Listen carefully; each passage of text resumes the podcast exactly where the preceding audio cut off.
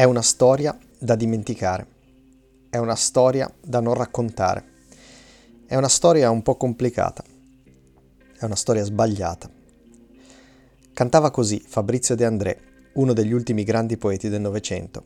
Gli avevano appena commissionato una canzone per accompagnare uno speciale della RAI sulle morti misteriose di Pierpaolo Pasolini e Vilma Montesi. La sua canzone parla in particolar modo del primo, non per mancare di rispetto alla povera Vilma, ma perché, come disse Faber, a noi che scrivevamo canzoni, la morte di Pasolini ci aveva resi quasi come orfani. Ne avevamo vissuto la scomparsa come un grave lutto, quasi come se ci fosse mancato un parente stretto. Ecco, io credo che qualsiasi surfista possa capire le parole di De André, perché anche noi, in una data ben precisa, ci siamo sentiti come orfani. E anche questa storia ha tutte le caratteristiche di una storia sbagliata, ma che vale la pena di raccontare.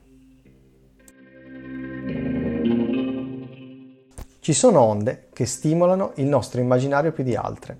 Alcune sono pericolose, alcune sono bellissime e altre sono solamente strane, ma tutte si formano grazie a condizioni geologiche uniche, che vale la pena di raccontare. Io mi chiamo Alessio Rovere, sono un surfista e il mare è la mia passione. Sono un professore universitario e da più di dieci anni faccio ricerca su come cambiano le nostre coste. Insieme a Sons of the Ocean, in questo podcast vi raccontiamo le onde che ci fanno sognare.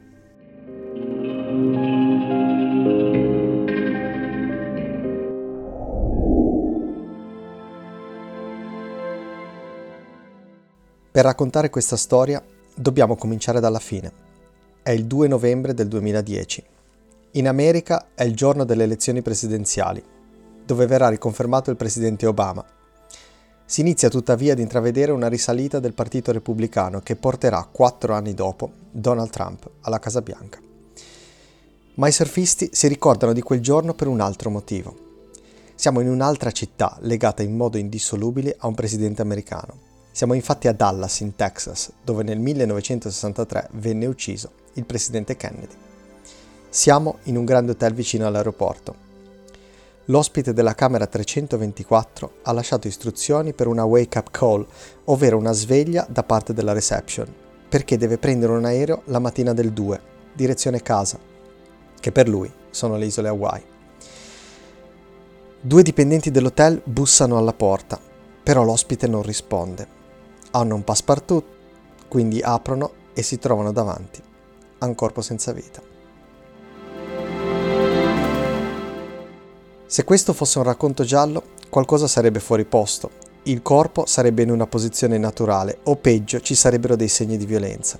E invece no, questa è semplicemente una storia sbagliata. Il corpo atletico abbronzato è steso sul letto in modo composto. Non c'è nessun disordine nella stanza. Non ci sono misteri, forse a parte alcuni contenitori di plastica semivuoti sul comodino. Quei contenitori hanno delle etichette e sono comunemente usati in America per i medicinali, ma ci arriveremo più tardi. In breve, la notizia inizia a rimbalzare prima su tutti i cellulari, poi sui blog e sui social media e infine sui media tradizionali. Il messaggio è uno solo. Andy è morto.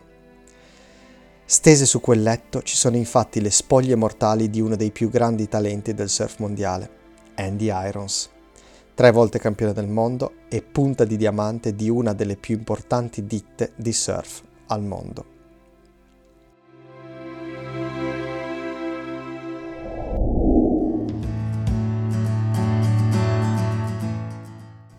Per i pochi che non lo conoscono, bastano pochi fatti per descrivere Andy il surfista.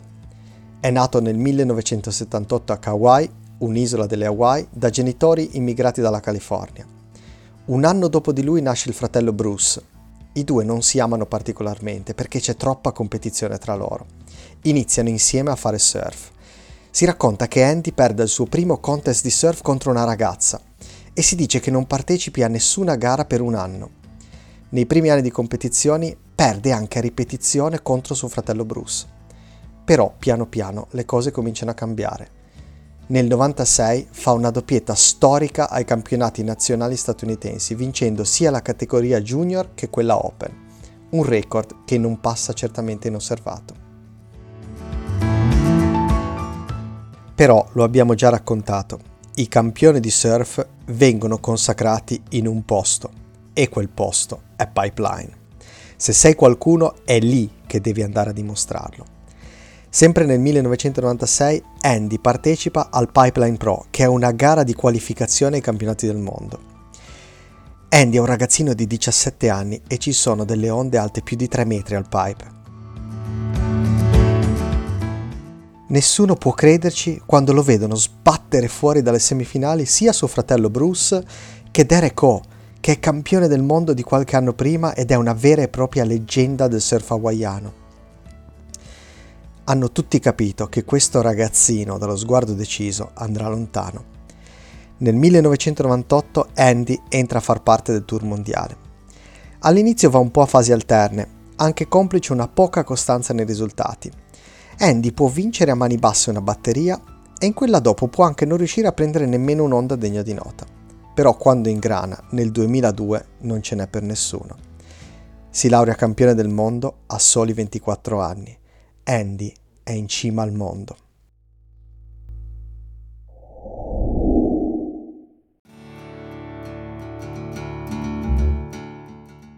Ma manca qualcosa.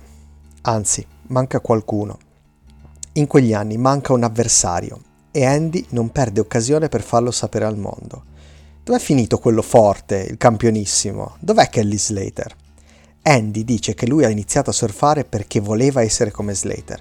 Sono anni che aspetta di confrontarsi con lui e vuole batterlo perché sa di essere il migliore. Kelly è tornato alle gare proprio nell'anno della consacrazione di Andy. Sì, perché Kelly in quegli anni ha fatto un po' come aveva fatto Michael Jordan nel 98, dopo aver vinto 6 titoli mondiali, di cui 5 consecutivi, si è ritirato. Jordan era andato a giocare a baseball. Kelly continua a surfare ad alcuni eventi selezionati.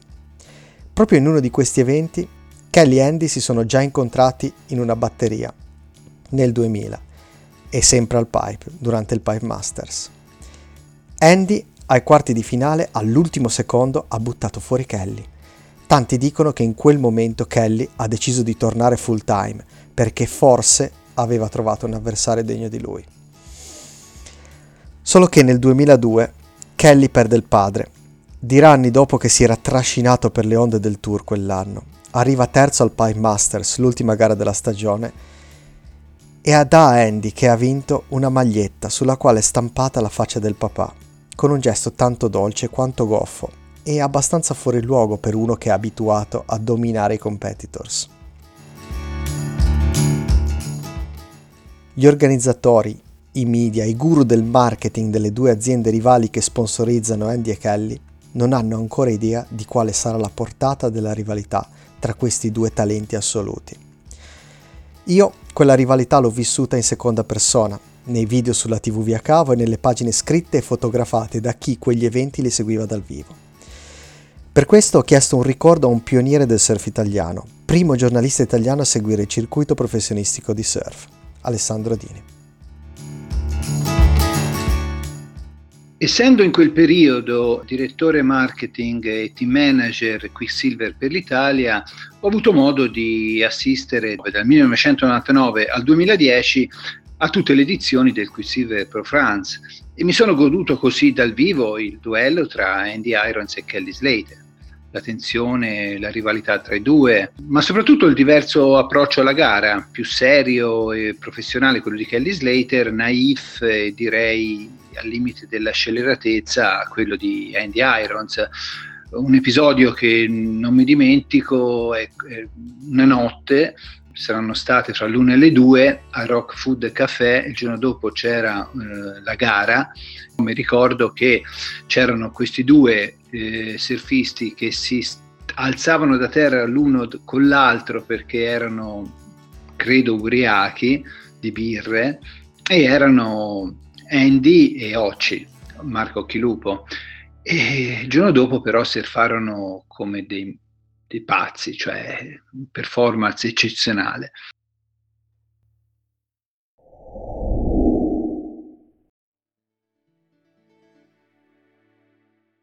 Insomma, viene da dire che Andy era genio e sregolatezza. Per fare un paragone con la Formula 1, questi due sono come Nicky Lauda e James Hunt. Kelly è il prototipo dell'atleta moderno, salutista, fanatico dell'allenamento e della preparazione fino a risultare esagerato. In pratica, un monaco buddista che surfa come nessun altro essere umano ha mai saputo fare. Andy è una rock star senza freni, di quelle che bruciano in fretta, per usare le ultime parole di Kurt Cobain, leader dei Nirvana. Io quegli anni me li ricordo bene, ma scrivendo questo podcast mi è venuto il dubbio che la patina del tempo abbia reso i miei ricordi troppo epici per quello che erano veramente. Per questo ho chiesto a un altro amico un ricordo di Andy. Ecco che cosa mi ha detto Matteo Nani, presidente dell'associazione Sons of the Ocean e surfista dal lontano 1989. Beh, hai nominato Andy, è un nome che non ha bisogno di presentazioni. Quando parli di Andy viene subito in mente la, la battaglia che si davano fra Andy e Kelly Slater, mm, i due top in tutti i sensi dell'epoca degli anni 90, punti di diamante anche dei due marchi più potenti all'epoca. E cosa c'è da dire? C'è da dire che erano Lin Young eh, del surf. Kelly Slater è sempre stato più un matematico, più un calcolatore, uno che pianifica, uno che entra in acqua e sa già cosa deve fare. Andy era il, la parte invece più sfrenata, la parte più estroversa del surf, quello che non pianificava assolutamente niente, entrava in acqua e quello che veniva veniva e veniva sempre bene. Era um, quello che l'opposto, Lin e Young del surf.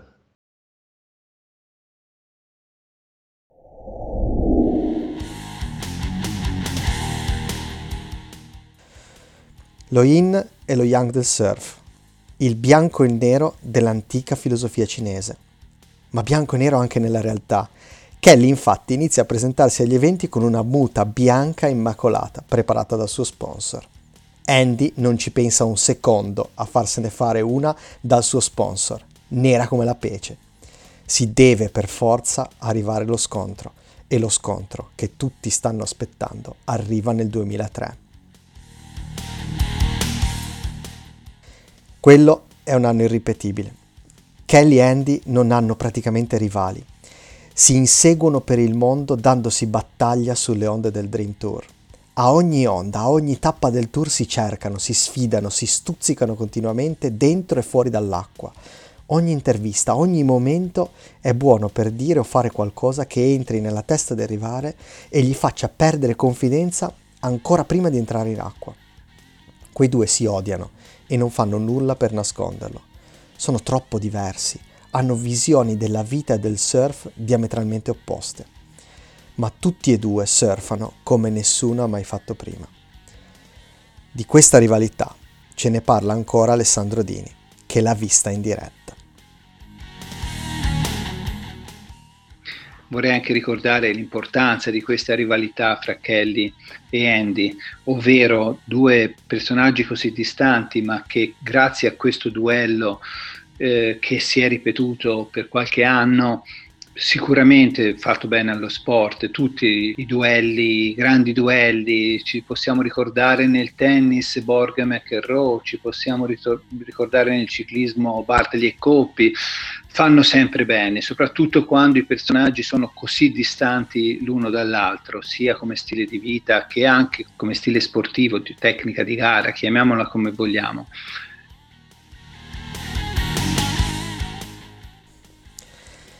Nel 2003 arrivano praticamente a pari punti allo showdown finale. È inutile dirlo, lo showdown finale è al pipe. Lo abbiamo raccontato che questa è un'onda magica. L'atmosfera sulla spiaggia del pipe è tesissima. Nonostante il surf sia nato in quella terra, i campioni del mondo hawaiani si contano sulle dita di una mano, perché i californiani e gli australiani la fanno storicamente da padroni. Arrivano ovviamente a giocarsi il campionato del mondo nella finalissima, uno contro l'altro. Prima della finale, Kelly si avvicina a Andy sulla spiaggia, gli dà una pacca sulla spalla e gli dice Hey Andy, I love you like a brother. Ti voglio bene come un fratello. Andy, che a suo fratello non vuole bene, lo guarda malissimo, perché lui in quel momento lo vuole solo annientare. Sosterrà per sempre che Kelly stava cercando di deconcentrarlo. Kelly, dal canto suo, dirà invece che era sincero Voleva in qualche modo avvicinarsi a Andy e fargli sapere che alla fine andava bene così, se la sentiva che avrebbe perso. E infatti, Kelly Slater perde.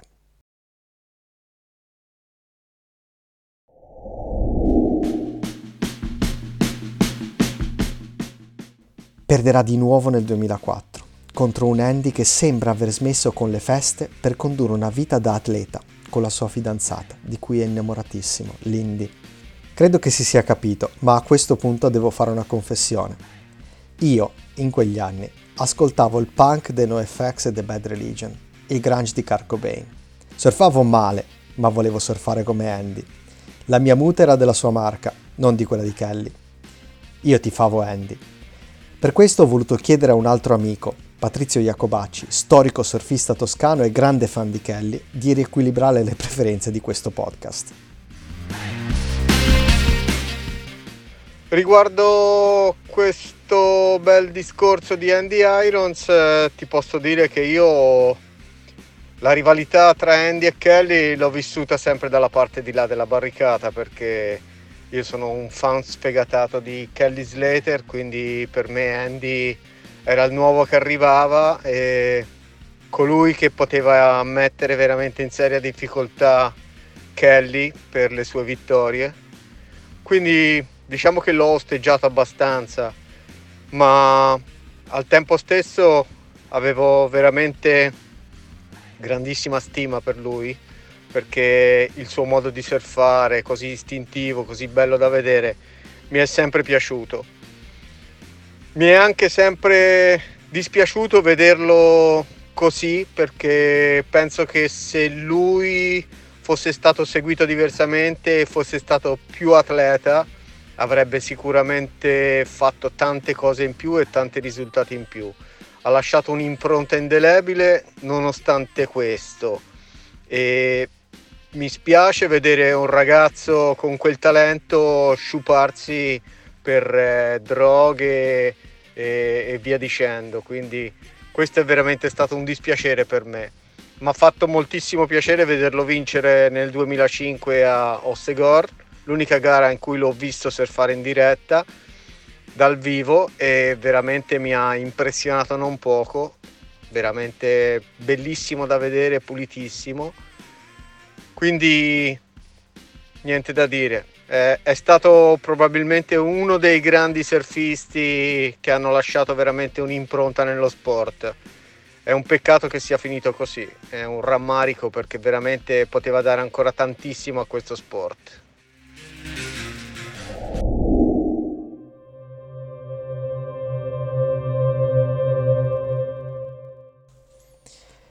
Quindi Patrizio ci conferma che anche tra i tifosi di Kelly Andy piaceva.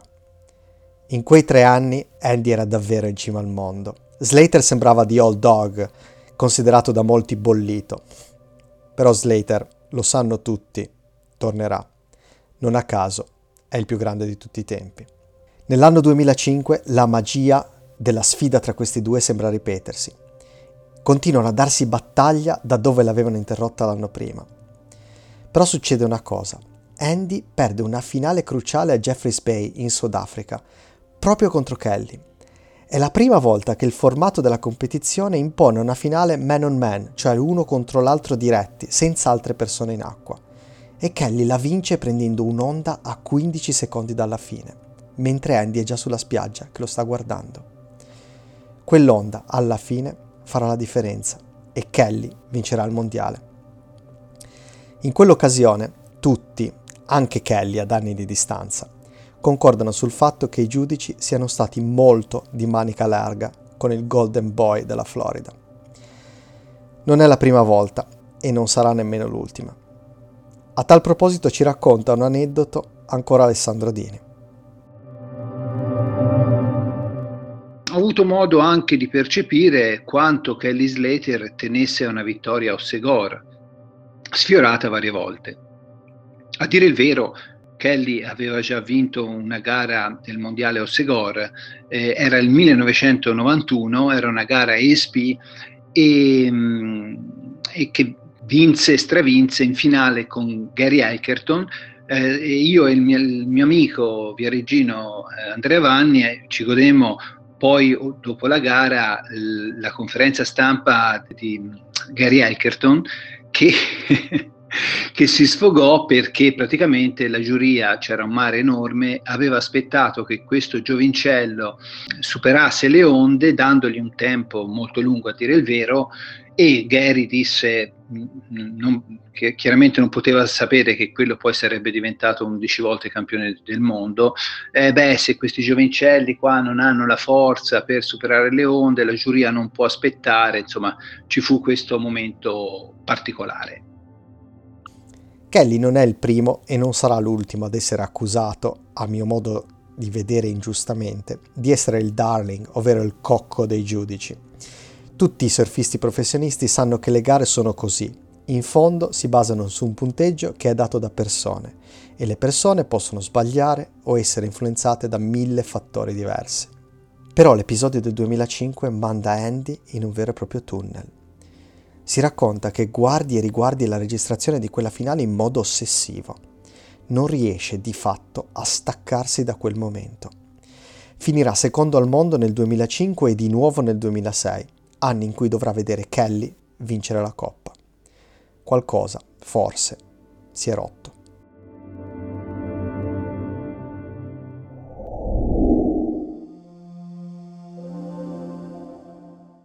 Purtroppo scopriremo tanto tempo dopo la sua morte che qualcosa era rotto da tempo. Da bambino Andy aveva mostrato i segni del disturbo dell'attenzione, iperattività, impulsività, incapacità a concentrarsi.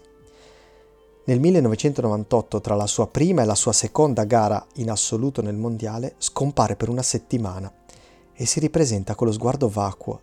Dice a suo fratello frasi sconnesse. Sostiene che qualcuno là fuori lo sta cercando, che ce l'hanno con lui, che lo spiano. Nel 99, durante il suo ventunesimo compleanno in Indonesia, qualcuno lascia una striscia di morfina su un tavolino. Andy crede che sia cocaina e la tira su. Questo è già indice di un problema, perché non credo che una persona sana e morigerata veda una striscia su un tavolo e la tiri su senza nemmeno pensarci. Il seguito è ancora peggio.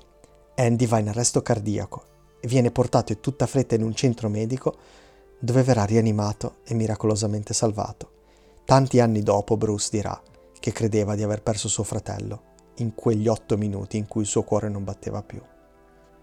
Quelli che gli stanno attorno purtroppo lo sanno Andy fa uso di sostanze e non è il solo nel mondo del surf professionistico di quegli anni. Pochi sanno però che l'abuso di sostanze nasce ed è amplificato da un problema ben più ampio.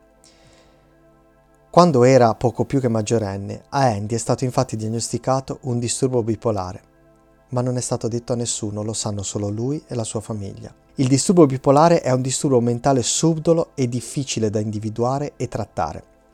Ci sono moltissimi sintomi, molte modalità diverse e moltissime complicazioni con i quali si può presentare, ma semplificando molto si può dire che chi ne soffre sia preda di un ciclo continuo, in cui ci sono alti, cioè momenti di euforia, iperattività e episodi di delirio, che si alternano a dei momenti estremamente bassi, di depressione, rabbia e incapacità a concentrarsi. Delle montagne russe costanti. C'è tantissima letteratura che mette in relazione il genio creativo e i disturbi bipolari, anche se la scienza sta ancora indagando su questi aspetti.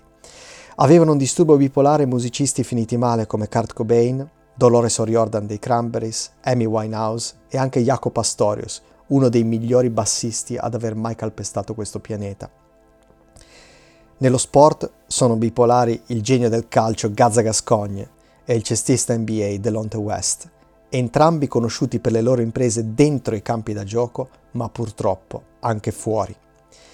E poi ci sono i veri geni come Ludwig van Beethoven, Ernest Hemingway e Vincent van Gogh. Anche loro soffrivano di forme di bipolarismo.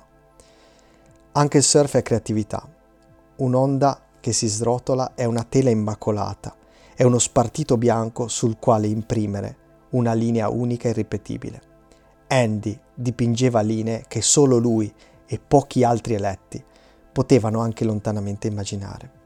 Una cosa che purtroppo accomuna tutti questi nomi non è solo il bipolarismo e il genio, ma è anche una storia di dipendenza da una o più sostanze.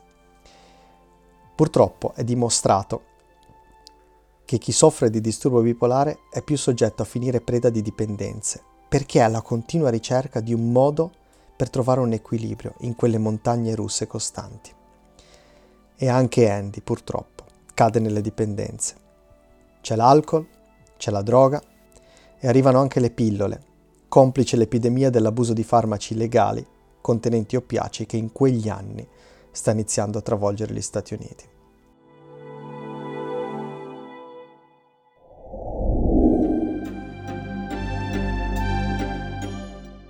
Nel 2007 Andy sposa l'amore della sua vita, Lindy. Però subito dopo il matrimonio scompare. Lo ritrovano dopo alcuni giorni chiuso in una stanza buia con pillole, cocaina e altro. Nello stesso anno vince una gara del tour mondiale in Cile. Anni dopo suo fratello Bruce dirà che in quel momento era strafatto di coca e di pillole durante tutta la gara. È troppo. È troppo anche per il mondo del surf, che in quegli anni sta cercando di darsi un'immagine più affine allo sport professionistico che all'immagine della controcultura hippie da cui è nato. È troppo per il suo sponsor principale, una ditta da molti milioni di dollari di fatturato, che inizia a intravedere i danni d'immagine che il loro uomo di punta potrebbe causare nel caso in cui tutte queste storie venissero fuori. Due rappresentanti della compagnia, che conoscono bene Andy, lo aspettano all'aeroporto di ritorno dal Cile e gli dicono, senza mezzi termini, che deve andare in rehab. Lui accetta. Passano un paio d'anni. Andy sembra rimettersi su una strada più sana, lontano dalle scene. Nel 2010 torna nel tour mondiale perché vuole tornare a vincere. Soltanto una gara. Lo dice a tutti, solo una, voglio vincere l'ultima gara ci regalerà un'emozione su un'altra onda che abbiamo già raccontato, a Teaupo. In semifinale Kelly ci prova a batterlo come ai vecchi tempi, ma non ci riesce. Andy è tornato.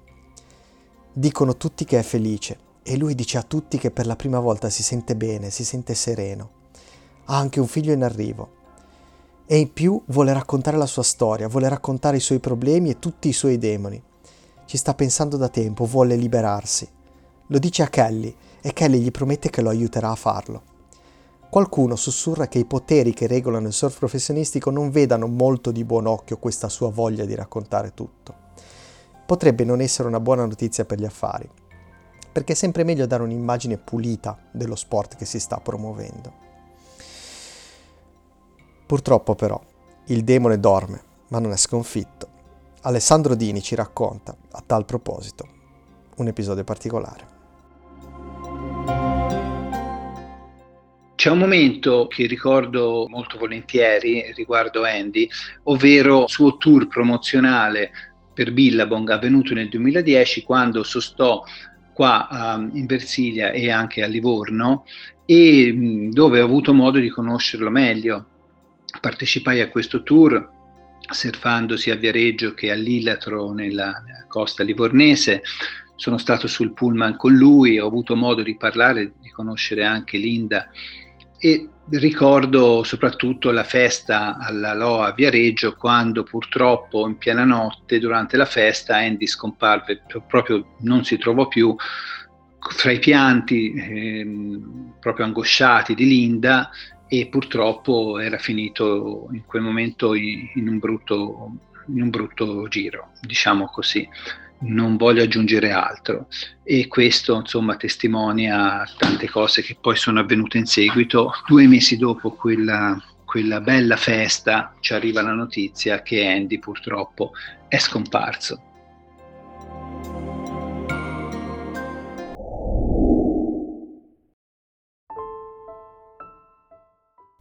La spirale finale è purtroppo iniziata. Nelle gare dopo Tahiti Andy non riesce a ingranare e viene eliminato sempre presto dalla competizione. Si arriva alla gara di Puerto Rico. Lui non ci vuole andare sta aspettando un figlio, vuole tornare a casa. Forse ne ha abbastanza di tutto quel circo. Non si fa vedere la prima batteria. Si dice che in quel viaggio non ha le sue pillole, si dice che voglia smettere. Pare che stia male, alcuni parlano di sintomi influenzali. Dopo si dirà che forse era in crisi d'astinenza. I suoi amici, anche Kelly, lo cercano perché vogliono sapere come sta. Però gli viene detto che è stato messo su un volo per Miami, da solo. E purtroppo a Miami quel demone maledetto si ripresenta. È la notte di Halloween. Andy ha un lungo tempo di attesa in aeroporto, ha il portafoglio pieno di soldi e decide di andare a South Beach, nota meta festaiola di Miami. Verrà ricostruito che Andy fa festa con un paio di amici e lo fa a modo suo, con i suoi soliti eccessi. Lo mettono su un taxi per l'aeroporto alle 4 e mezza di mattina, direzione Dallas, Texas, per poi prendere una coincidenza per le Hawaii. Da Dallas chiama Lindy, dicendo che non lo fanno salire sul volo per le Hawaii. Le lascia un messaggio in segreteria e sarà l'ultima volta che sentiremo la voce di Andy.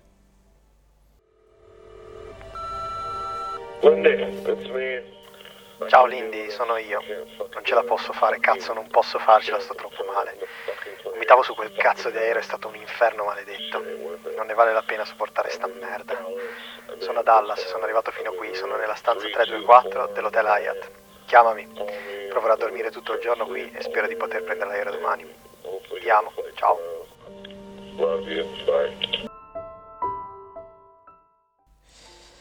Da quella chiamata fino al momento in cui gli incaricati dell'hotel entrano nella sua stanza e lo trovano disteso sul letto senza vita, non sapremo mai quello che è successo, ma ci importa relativamente. Le ore dopo la sua morte sono frenetiche, le voci si susseguono e il suo sponsor principale rilascia questo comunicato stampa. Honolulu, 2 novembre 2010. Il mondo del surf piange oggi una perdita incredibilmente triste con la notizia della morte di Andy Irons, hawaiano. Andy era un marito amato e un vero campione.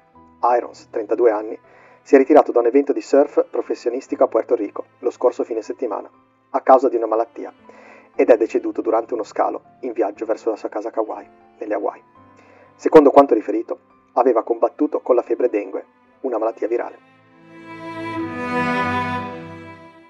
Alla dengue non ci crede praticamente nessuno. Però nessuno ha il coraggio di parlare per primo sui demoni che tutti sanno Andy stava affrontando. Per primo lo fa Brad Melekian, che è stato un editor di Surfer Magazine. Il suo articolo, dal titolo The Last Drop, ovvero L'ultima goccia, viene pubblicato su un magazine chiamato Outside Online. Questa rivista solitamente non tratta di surf da onda. I più maligni insinuano che non dipende dalle pubblicità che mostrano corpi perfetti su onde perfette. Brad in quell'articolo non le manda a dire e racconta dei problemi con la droga di Andy. Qualcuno, che vuole restare anonimo, gli racconta di cosa era successo nel 99, quando andò in arresto cardiaco. Tanti diranno che Brad ha mancato di rispetto alla famiglia e che ha riportato cose non vere. Verrà per qualche tempo mantenuta una sorta di omertà sulle cause della morte di Andy, si dice per proteggere la famiglia. Fino a che, un anno dopo, il coroner rilascerà risultati. Brad li riporterà in un altro articolo per la stessa rivista, che non prende prigionieri e si intitola Crashing Down. Questa volta anche i rappresentanti del suo main sponsor confermeranno. È tutto vero. Andy aveva dei problemi. Nella stanza e nel corpo di Andy hanno trovato alprazolam, cioè dello Xanax, zolpidem, ovvero dell'ambien, marijuana, un antinfiammatorio, coca-etilene, cioè una sostanza chimica prodotta nell'organismo quando si mescolano cocaina e alcol, metanfetamine, metadone e cocaina. Nel documento del coroner si legge che la causa principale del decesso è stato un arresto cardiaco improvviso, associato a un restringimento anomalo di una delle arterie.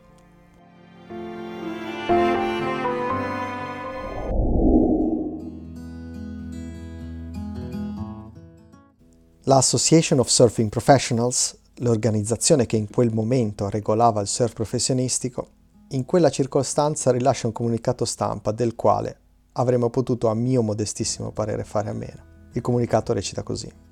La perdita di Andy Irons dal mondo dello sport è stata devastante, ma ci sentiamo fortunati di essere stati testimoni dei suoi incredibili risultati e della sua sfrenata passione per lo sport del surf. Ancora una volta, quello che conta pare essere Andy il surfista, il grande campione. La sua dimensione umana è relativa e pare interessare poco a chi governa lo sport. Per fortuna c'è chi ce la ricorda. Chiediamo ancora ad Alessandro Dini. Eh, da un punto di vista tecnico Kelly per me è inarrivabile, da un punto di vista umano nonostante abbia frequentato Kelly molto, molto di più di quanto io abbia conosciuto eh, Andy, direi che se fosse chiesto con chi dei due vorresti essere diventato più amico, eh, avrei scelto Andy eh, Kelly, persona cordiale e tutto, però a un certo momento ti chiude un po' la saracinesca.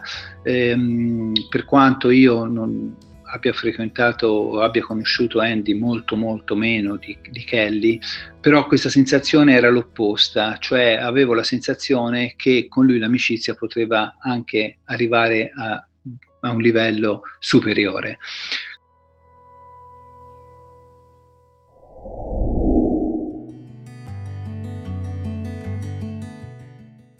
Insomma, la legacy di Andy è davvero enorme, sia dal punto di vista sportivo che dal punto di vista umano. Con il tempo anche il surf professionistico prenderà la sua eredità e imparerà la lezione. Oggi, con l'avvento della World Surf League, i surfisti sono considerati atleti a tutti gli effetti e la salute mentale degli atleti della Lega è curata con psicologi dedicati. I test antidoping e quelli antidroga sono implementati ad ogni tappa del tour. Io non conosco bene il tour, ci saranno sicuramente ancora dei problemi, zone grigie e cose da migliorare. Però mi sento di dire che ne è passato tanto di tempo da quella gara in Cile, dove la gente sulla spiaggia passava a Andy la coca tra una batteria e l'altra, senza che nessuno dicesse nulla. Anche se in modo postumo Andy è riuscito a raccontare la sua storia tramite la famiglia e gli amici di sempre, Kelly incluso. Lo ha fatto in un bellissimo documentario dal quale ho attinto molte informazioni per questo podcast.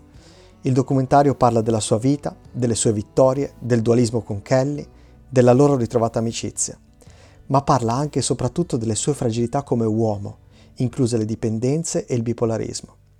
Si intitola Kissed by God, baciato da Dio, ed è di fatto la cronaca di una storia sbagliata.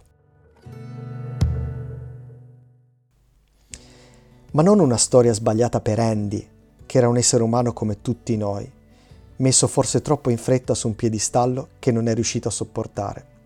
Una storia sbagliata per noi, che eravamo troppo abbagliati dal suo genio per renderci conto che dentro aveva le tenebre più oscure. Forse, e dico forse, lo abbiamo tutti lasciato solo quando aveva bisogno del nostro aiuto. Forse questa storia non poteva andare diversamente. Forse doveva andare così perché ci doveva insegnare qualcosa. E in fondo, come cantava De André, una storia sbagliata è sempre importante per il segno che ci è rimasto. Non ripeterci quanto ti spiace, non ci chiedere più com'è andata. Tanto lo sai che è una storia sbagliata. Ciao Andy.